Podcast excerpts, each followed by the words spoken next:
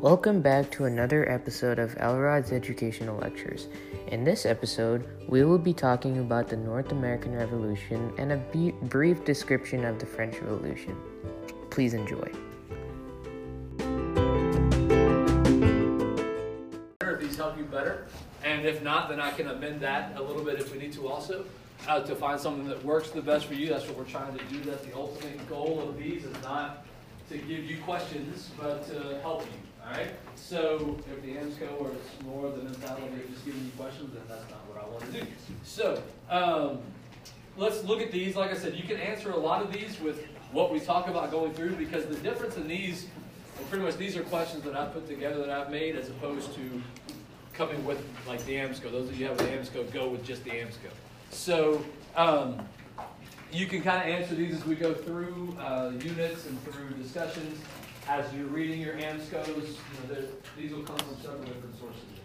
So um, that's what we got here. That's why they look different. That's what they. So that is that with the questions. Now, yesterday, or actually two days ago, I guess, we set up a lot of the causation and the context of what's going on with these revolutions. We know some of the major deals, some of the major issues are centered around the idea of mercantilism, are centered around the idea of absolutism and the nature of the state and state consolidation and movements and that kind of stuff, and the relationship between colonies and the mother country. Now, French Revolution is a little bit different because that's taking place in the mother country. But for today's purposes, we're going to talk about the North American Revolution today, which is you know, the American Revolution, and the situation there. And then we'll kind of set up the French Revolution so that we can kind of get into that tomorrow. Um, it will be kind of tricky to cover the French Revolution in one day tomorrow. Um, that's something that, well, like the Euro class spends like two full weeks on that. So we'll have to try to condense that down into a one-day discussion and still understand all the nature of it. That's kind of the difficulty of this class anyways, right? So, but today we'll set up the North American Revolution, which is a little bit easier because there's not really as much change with the North uh, American Revolution, which sounds kind of weird in the fact that a brand new nation is created and a nation that becomes pretty influential moving forward and a big powerhouse, obviously, in the 20th century as we get to that. But there's really not a lot of change that takes place immediately here. You know, the name of the, it goes from the 13 colonies to United States of America eventually. But socially and really realistically, practically, there's not really a lot of change takes place.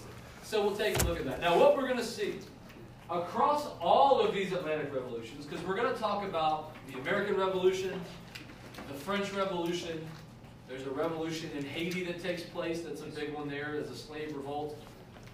And then there's a huge series of revolutions that take place as we get to the early 1800s, all across Latin America against the Spanish systems there. There's another round of revolutions in France, we'll get to all that later on. But they share certain things, and we'll talk about some of the things they share, but they also have different characteristics, and that's kind of what we'll talk about as we go through individually. Now, some of the things that are under attack here. Obviously, we're bringing Enlightenment ideals into play here. These are the new liberal changing ideas. The fact of people being equal, born equal. That's a different mentality than what feudalism used to say. Where, you know, if you're born an aristocrat, you're born better, really. You're born with certain privileges. You're born more capable of doing things. That's kind of the old mentality of doing that here, okay? So, we're attacking this idea of absolutism, divine right of kings, replacing it with ideas like ruling with the consent of the governed from John Locke. All right? Attacking things like mercantilism and replacing it with things like free trade capitalist societies. All right? attacking things like aristocratic privilege, which what, what's the biggest aristocratic privilege they had? And clergy, clerical privilege. What is that? There's really two things they could do that nobody else could do.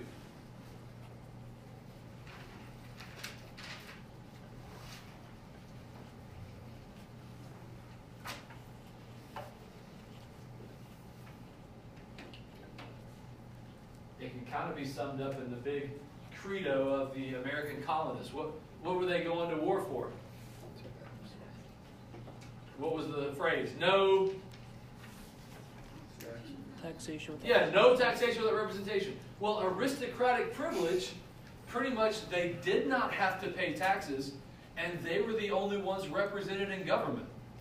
So they kind of had both of the things that the colonists wanted. All right? The colonists were even saying, we'll pay taxes as long as you give us representation. Well, the clergy, oh, well, the aristocrats and the clergy, both had the votes in government and they didn't have to pay taxes, mainly because they had the say in government, so they made it illegal for them to have to pay taxes. So that's what the aristocratic privilege was. They were exempt from taxes and they had say in the government. These other guys didn't. That's what these guys are fighting for. All right? And then this is going to be the initiator of a lot of these revolutions. Okay? We talked about what the bourgeoisie class was, right? Can everybody tell me what the bourgeoisie class was? Just give me a head nod if you know what that is. All right, at least the majority know. All right, the bourgeoisie are the middle class.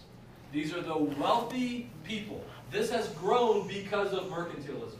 We have an emerging merchant class who are wealthy, just like the aristocrats, but they don't have the titles to go with them. they're not lords, they're not nobles, they're not anything like that, but they're wealthy business owners, wealthy merchants.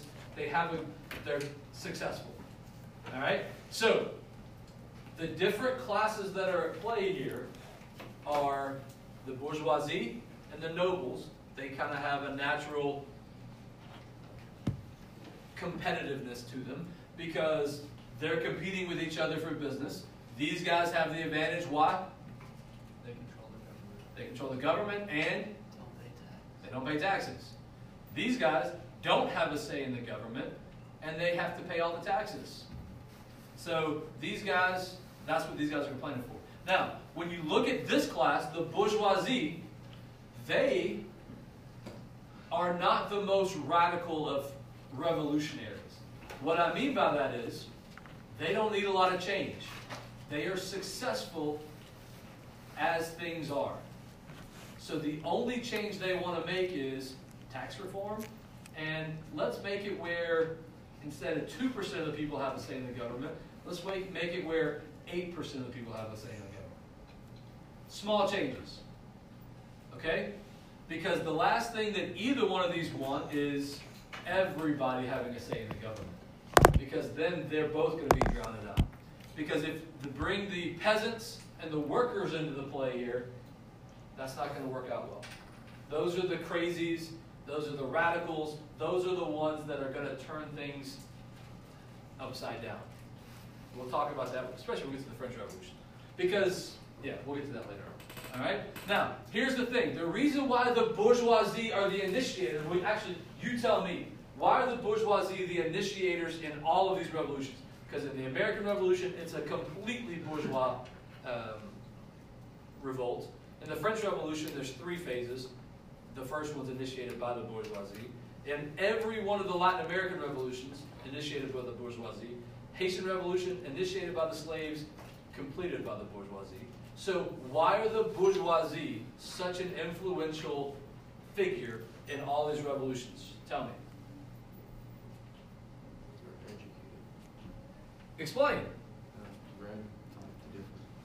They read stuff like the Latin thinkers like their things. Right.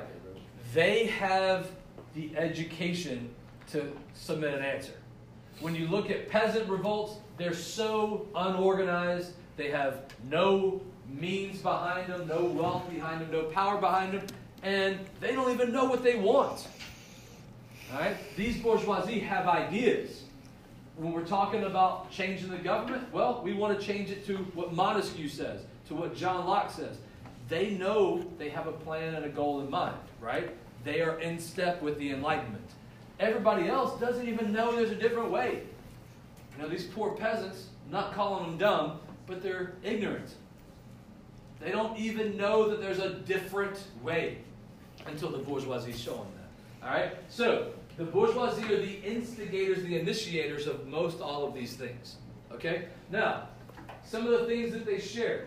And I put question marks behind liberty and equality because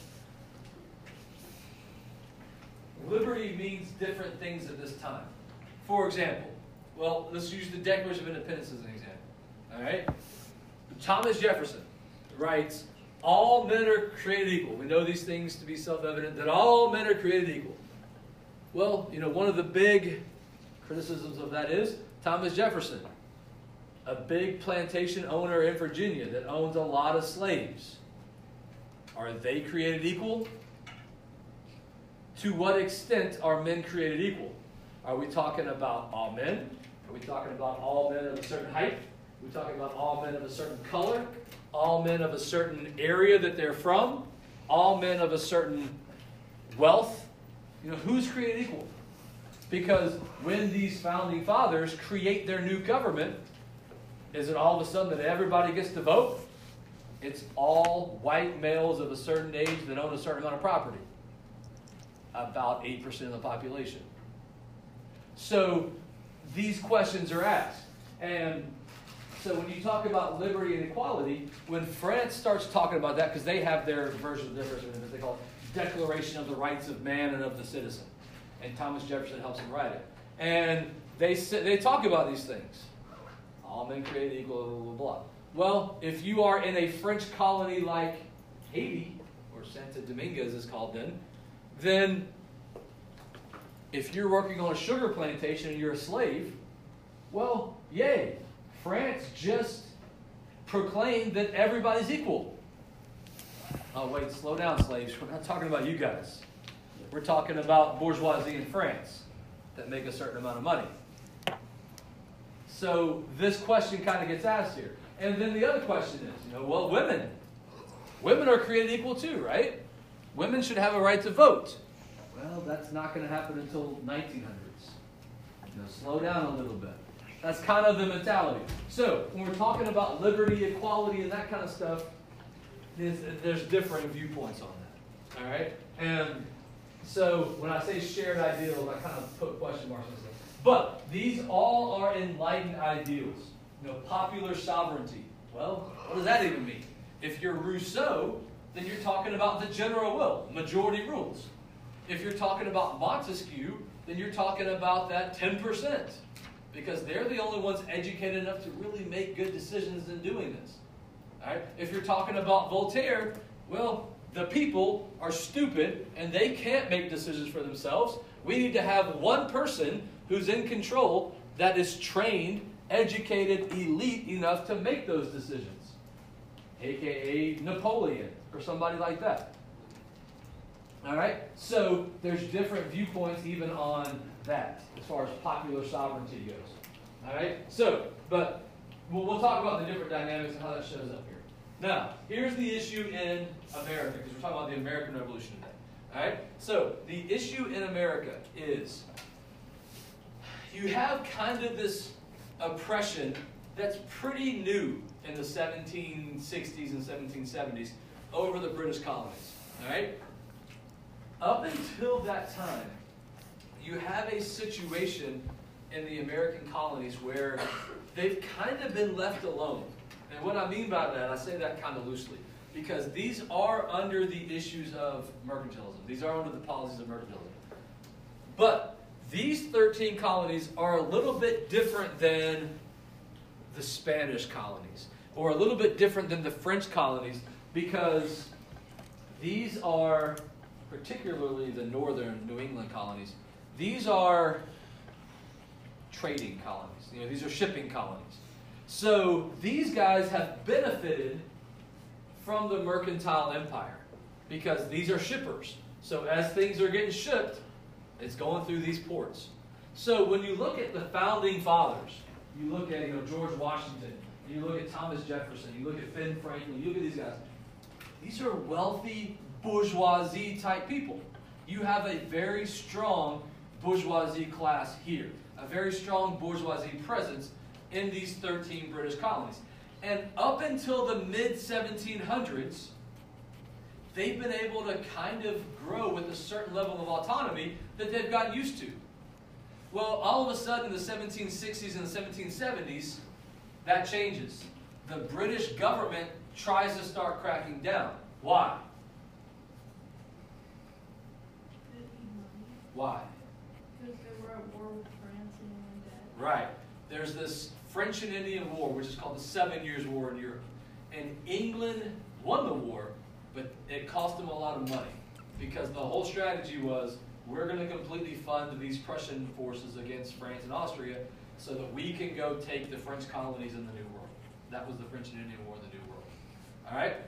I'm not going to get into the dynamics of that strategy. William Pitt claimed that the war for America was won on the plains of Germany. Anyways, it cost England a lot of money. Well, under a mercantile empire, what's the answer when you got to raise money? Where do you get it from? Taxes, particularly who? From the colonies. That's the reason the colonies exist, right? So, Great Britain has been letting these 13 colonies do their own thing for a century at this time. They have to trade with England, but they're doing pretty well trading with England. These cotton producers are making a lot of money, maybe not as much as they could, but they're doing well. And these uh, New England shipping industries are doing decently. All right? They probably would like to be able to open their ports up to French and Spanish ships, but they can't. But that's not worth a revolution to them until this happens. Now, these colonists are forced to pay all of these new taxes. This is what we just talked about. All right? So they're forced to pay all these new taxes to fund the British war in America because the British claim, well, we were fighting for your defense against the French. You should have to pay the, the ticket for this. And the colonists say, okay, well, if you're going to force us to pay, we want representation in Parliament. And the British say that's completely ridiculous. That's reserved for the aristocrats. And so the Americans get all upset about that. They do all these kind of things. They start not declaring independence yet, but pretty much refusing to pay these taxes, throwing tea into harbors and doing all that kind of stuff. Uh, gathering up all of the British soldiers here, tarring and feathering them, and doing all this kind of stuff. And pretty much doing their own little protest. All right, one of them gets pretty bad. The British soldiers fire back at the crowd. This Boston massacre takes place. The Tea Party. You know, you know about all this kind of stuff. All right, so the colonies are in this state of protest.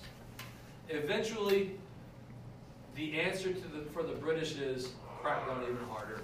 So they declare their independence, they get their armies, all that kind of stuff. All right? So, this, because they have read John Locke, these guys believe in the fact that government exists not to exploit and tax its people, but to protect the natural rights of its people the rights of life, liberty, and as Thomas Jefferson amends it, the pursuit of happiness. Great Britain has taken those away. They're taking life away, they're taking liberty away, and they're taking people's ability to pursue their own happiness away. So, John Locke says when a government does that, not only is it the right of people to get rid of that government, it's their responsibility to do that. And that's what he is exclaiming in the Declaration of Independence. Okay? So, they put all this in paper. Now the war for independence happens. Several battles, all this takes place. We're not going to get into that. Eventually, with the help of the French, the American colonies win against the British. Why are the French helping? Because they're kind of angry about losing that war in Europe. Right. Revenge is the biggest factor here. But also, they would like to have another trading partner over here because they just lost other colonies. They would love nothing more than the British to lose their colonies. And they can start getting access to some of this cotton over here. All right? So, the French provide a lot of assistance. I don't think the Americans would have been able to win without that French assistance. And uh, eventually, they trap the British forces there, and Great Britain surrenders at Yorktown. That's the big battle to finish it all off there. all right? So, now, what do we set up? You know, if we're the bourgeoisie type people here, what type of government do we want? You know the answer to this. They tried the Articles of Confederation, doesn't work. So they want a stronger constitution. Who are they reading to put this into play? Think to your Enlightenment figures. Who talked about a federal system of government with three branches and check and balances? John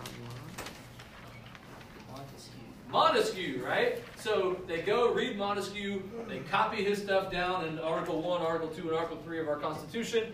They write their own preamble, so good job, guys. And these bourgeoisie figures have created their new government. All right, now, the bourgeoisie love republics. You're going to see this. In the 1800s, whenever the bourgeoisie are successful in a revolution, they establish a republic. Why? Why? And the republic is when, um, like a middle class, I guess, represents all the people below them, but Big- it's still like a decent amount of people. Right, so a republic is not a democracy. So everybody's not voting. You have representatives that go make decisions for everybody else.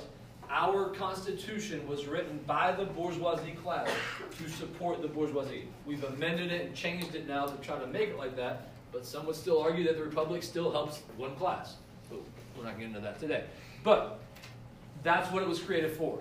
And they make you know property restrictions and all this kind of stuff to make it where the bourgeoisie are still in control. So all they have really done is try to make it like it was before the French and Indian War, where the bourgeoisie could do what they wanted to do. Now it's a little bit better for them because they can expand their trade to other countries, so they can make more money. But politically speaking, there's not really a lot of change. We're changing the name from the 13 colonies, British colonies, to the United States of America. But the same people are in charge. All right? The same influential people are in charge. And then there's not a lot of social change because there's not the social dynamics that exist in a place like France. There is no aristocratic class they have to take on. They got rid of those guys. Those were all in England. There is no clergy class. Those guys are all in Europe. So all they really need to do is make sure the peasants don't take over. That's easy. Create a republic. Done. All right? So that's what we have here. So the results are there's not really a lot of change. When you think about the revolution in the Atlantic that has the least amount of change, is probably the American Revolution. Again, that sounds kind of weird because we think of it as a big momentous occasion, which it is in our history. We have our own country and those kind of things. But when you look at the dynamics, there's not really a lot of change. The same founding fathers that were influential before are influential now. All right? New country, that is a political change, but there is no social change whatsoever. Or very little. All right? Political authority is still in the hands of those elites. And we're going to see we're going to see the uh, this dynamic change. All right? Now what I mean for that is in the Americas they handle it this way. In France they're going to handle it a different way. Pretty much you don't have to be because all it was before this was you had to have an aristocratic title. Well, they changed that to where it's just property now. So it's the bourgeoisie. All right? And then what we're going to see here is really the first domino has fallen. Now, what I mean by that is, I guess the biggest impact of the American Revolution is this is the first success of the Enlightenment movement opening the door for all of the other revolutions that are going to take place. The French Revolution may not have been possible without the success of the American Revolution. Because the French now say, well, hey, these Enlightenment ideas are working in the United States. Let's try them here. And so they go through their own revolution. Same is true in a lot of these other bourgeois revolutions across Latin America. So this opens the door for decades and decades of revolutions against mercantilism, absolutism, all the stuff we talked about in the 1700s.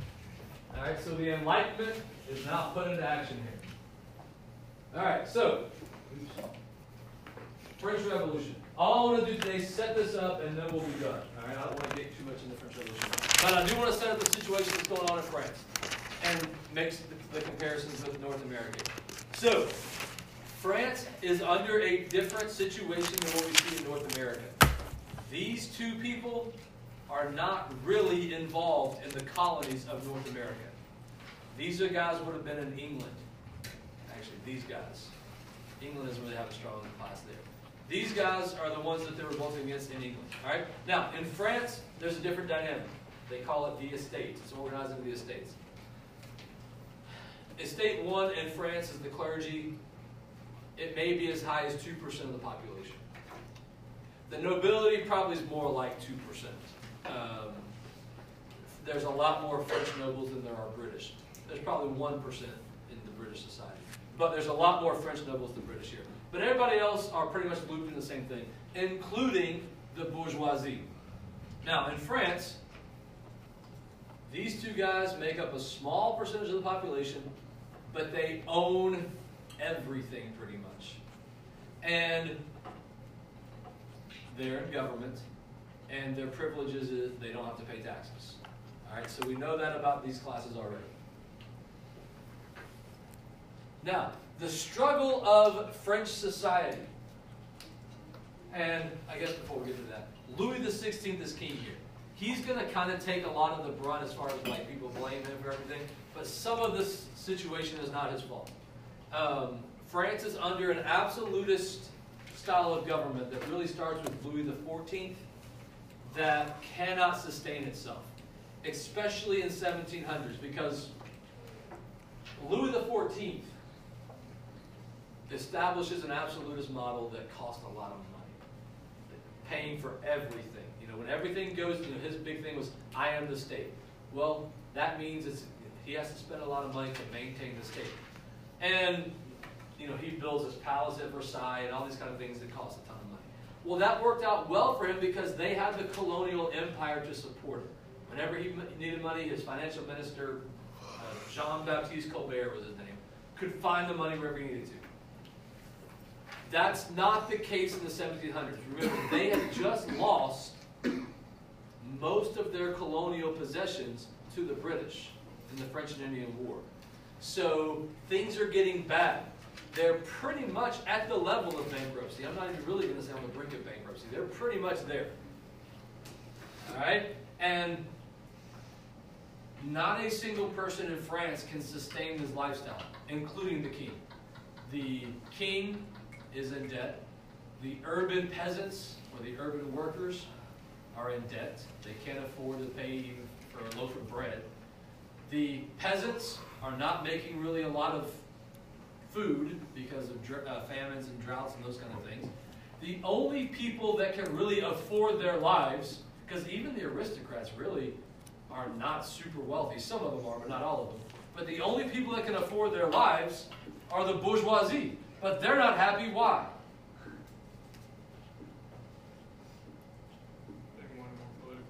They want more political power. They don't want to. Well, they want everybody to pay the same taxes they're paying. But they're not that bad off because they're trading and doing well there. All right. So some of the problems here. If you look at a typical budget of the urban commoner in Paris, you're looking at this. You're paying 80% just for bread, for food, for stuff like that. You can't even really feed your family much.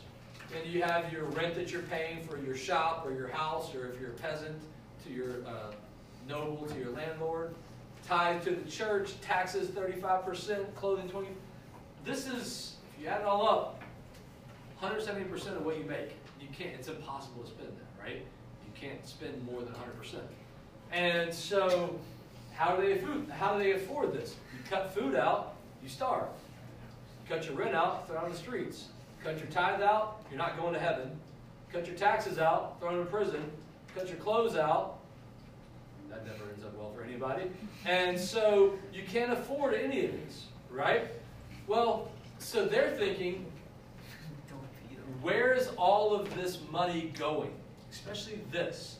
We're paying all these taxes, and our situation's getting worse and worse and worse. So where's this going?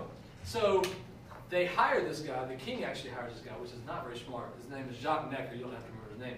But he makes the king's budget public, which we're used to that. We can go look up our government spending. That's all stuff that's coming. In absolutism, that's not the case. It's all you don't. It's on a need, need to know basis. You don't need to know. All right. Well, he makes it public, and everybody says, "This is what we're spending our money on." And look, the king can't even afford this. All right. 25% of the national budget is going to the king's house, just maintaining Versailles. All the servants and stuff are are there, and it's a huge expense. The king's coronation costs 10% of the entire budget. You kidding me right now? And I'm starving over here as an urban peasant. This is not a good situation. So people go up in arms over this, outraged by this. And France is at the border of chaos. And they come up with this list of grievances called the Cahiers des Doléances.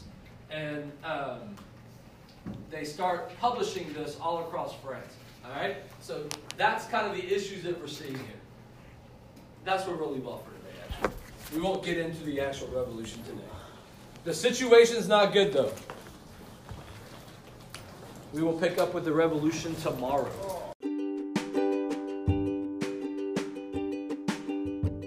Thank you for tuning in into another episode of Elrod's Educational Lectures. In the next episode, we will be talking more about the French Revolution. Thank you.